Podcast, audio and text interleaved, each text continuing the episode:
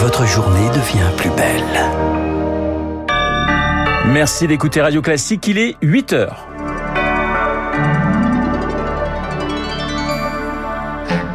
La matinale de Radio Classique avec Renaud Blanc. Les combats meurtriers au Soudan se poursuivent malgré une nouvelle trêve conclue cette nuit. Sur place, de nombreux ressortissants étrangers sont encore bloqués dans la capitale. Témoignage à suivre. La grève symbolique des internes en médecine ce vendredi pour dénoncer leurs conditions de travail des semaines de 80 heures qui mettent à risque leur santé et leurs patients.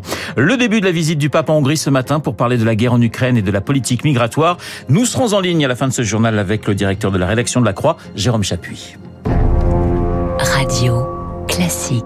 Et le journal de 8 heures nous est présenté par Julie Drouin. Bonjour Julie. Bonjour Renaud, bonjour à tous. Un nouveau cessez-le-feu décrété au Soudan cette nuit, mais qui, comme les précédents, reste sans effet sur le terrain. Depuis 14 jours, les généraux en guerre se disputent le pouvoir dans le sang et les bombes dans la capitale Khartoum.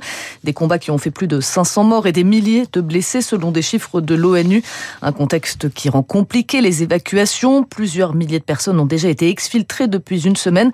D'autres sont encore bloquées. C'est le cas de ce jeune Nigérian contacté par Rémi Vallès. Ce sont des scènes de chaos que décrit Imran Jamil, Nigérian de 20 ans, arrivé à Khartoum il y a quelques années pour ses études. C'est vraiment très dangereux ici. On entend en permanence les bombardements et les rafales des mitrailleuses. La trêve n'a jamais été respectée et la situation ne fait qu'empirer. C'est tragique de vivre ça. Tout ce que je vois aujourd'hui, je ne pensais le voir que dans des films, mais le vivre dans la vraie vie, c'est très effrayant.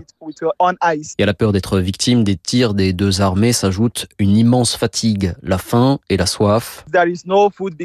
Il n'y a pas de nourriture, tous les magasins sont fermés, personne ne vient nous aider, même trouver de l'eau potable, c'est très difficile. Alors depuis cinq jours, Imran fait tout pour quitter le Soudan, nuit et jour. Il fait le pied de grue devant l'ambassade du Nigeria, son pays, censé affréter des bus pour ses ressortissants jusqu'à la frontière égyptienne. Mais le problème, c'est que le gouvernement a payé pour 50 bus, alors qu'à l'ambassade, on nous explique qu'il y en a seulement 10. Quand soudain, le miracle semble se produire. Ah, je crois entendre un bus qui approche. Mais après quelques minutes, c'est la douche froide. Le bus est déjà complet. Déçu mais pas abattu, Imran retentera encore sa chance demain. Et des violences qui éclatent un peu partout dans le pays, notamment dans la région reculée du Darfour, l'une des plus pauvres du Soudan, où résident plus de 2,5 millions et demi de réfugiés suite à la guerre de 2003.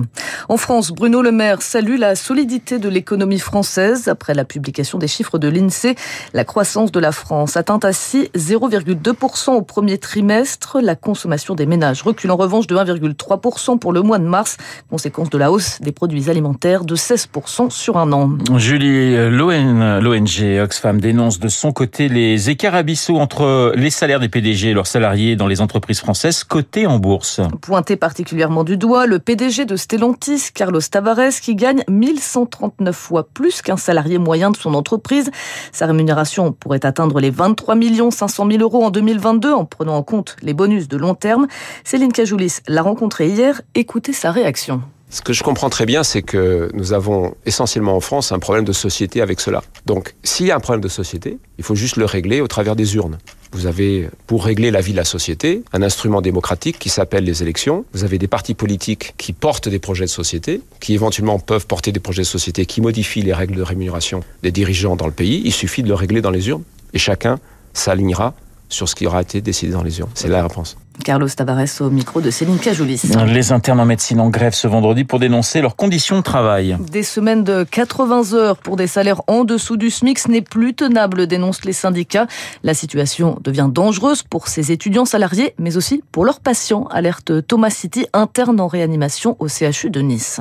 La situation dans les hôpitaux aujourd'hui est dramatique. Il faut savoir que quand on travaille 24 heures, au bout de 24 heures de travail consécutif, on a l'équivalent d'un gramme d'alcool dans le sang ces gardes et que cet enchaînement du temps de travail entraîne une surcharge émotionnelle, c'est 66% des internes qui sont en burn-out, à peu près un suicide d'interne tous les 18 jours. C'est extrêmement dangereux de prendre en charge un patient lorsqu'on a les capacités cognitives qui sont diminuées par un manque de sommeil. Ça peut avoir un impact sur notre empathie, sur notre capacité à gérer des problèmes, des situations urgentes.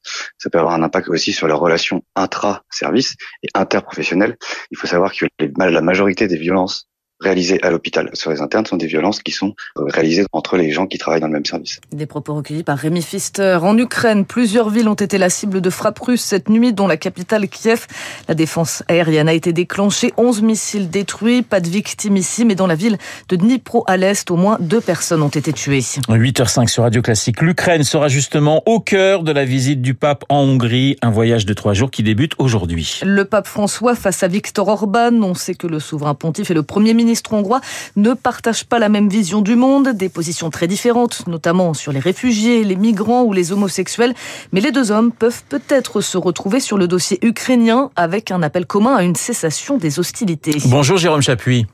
Bonjour. Directeur de la rédaction de la Croix. Pragmatisme, hein, c'était le titre de votre édito sur ce voyage du souverain pontife en Hongrie. Pourquoi pragmatisme? Mais parce qu'il n'y a qu'une clé, disons une clé principale d'interprétation de ce, ce déplacement, c'est l'Ukraine. Euh, c'est vrai que ça a été dit, beaucoup beaucoup de choses séparent euh, le, pape et Viktor Orban.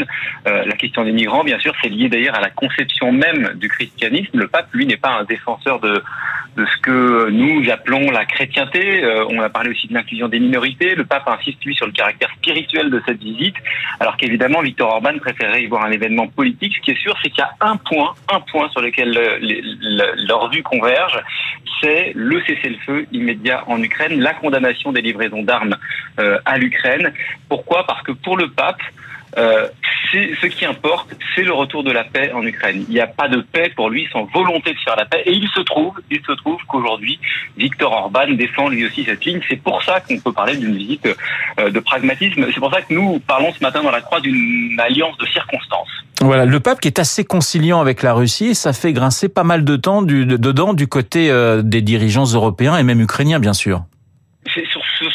Surtout ces, hésitations qui ont euh, fait grincer des dents, parce que c'est vrai que pendant très longtemps, pendant euh, plus d'un an, le pape François n'a pas nommé explicitement la Russie. Il parlait toujours de l'agresseur. évidemment, implicitement, il désignait la Russie. Oui. Mais l'idée était un petit peu comme, si vous voulez, ce qui, a été, ce qui a pu être reproché à Emmanuel Macron, de ne jamais couper complètement les ponts avec l'idée que ce qui importait, c'était de faire la paix. Mais évidemment, au cœur de la guerre, ce type de, de position est difficilement compréhensible et euh, cette diplomatie euh, vaticane a été euh, très souvent critiquée par les diplomates européens en poste à Rome et en lien avec le Vatican. Jérôme Chapuis, de nombreux diplomates européens s'étonnent que le pape choisisse de se rendre en Hongrie, qui n'est pas le pays de l'Union hmm. le plus avancé sur la question des droits de l'homme, d'autant qu'il s'agit de sa deuxième visite en Hongrie.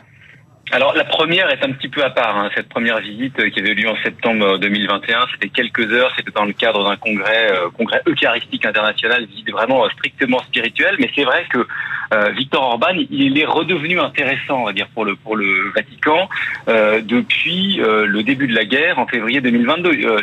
La, véritable première rencontre, il s'était déjà rencontré en septembre 21, mais la véritable première rencontre entre Victor Orban et le pape François, c'est en avril 2022. Et c'est à ce moment-là que le pape considère que Viktor Orban devient intéressant en quelque sorte pour la diplomatie vaticane. Donc encore une fois, il y a quelque chose de très pragmatique, mais euh, ça ne veut absolument pas dire qu'il y a une convergence de vues sur, euh, encore une fois, la question des migrants, la question de l'ouverture. Le pape, il est évidemment pour, pour que le christianisme trouve toute sa place en Europe, mais s'il est pour l'enracinement, il est aussi pour l'ouverture et c'est très très éloigné euh, des positions de Victor Orban.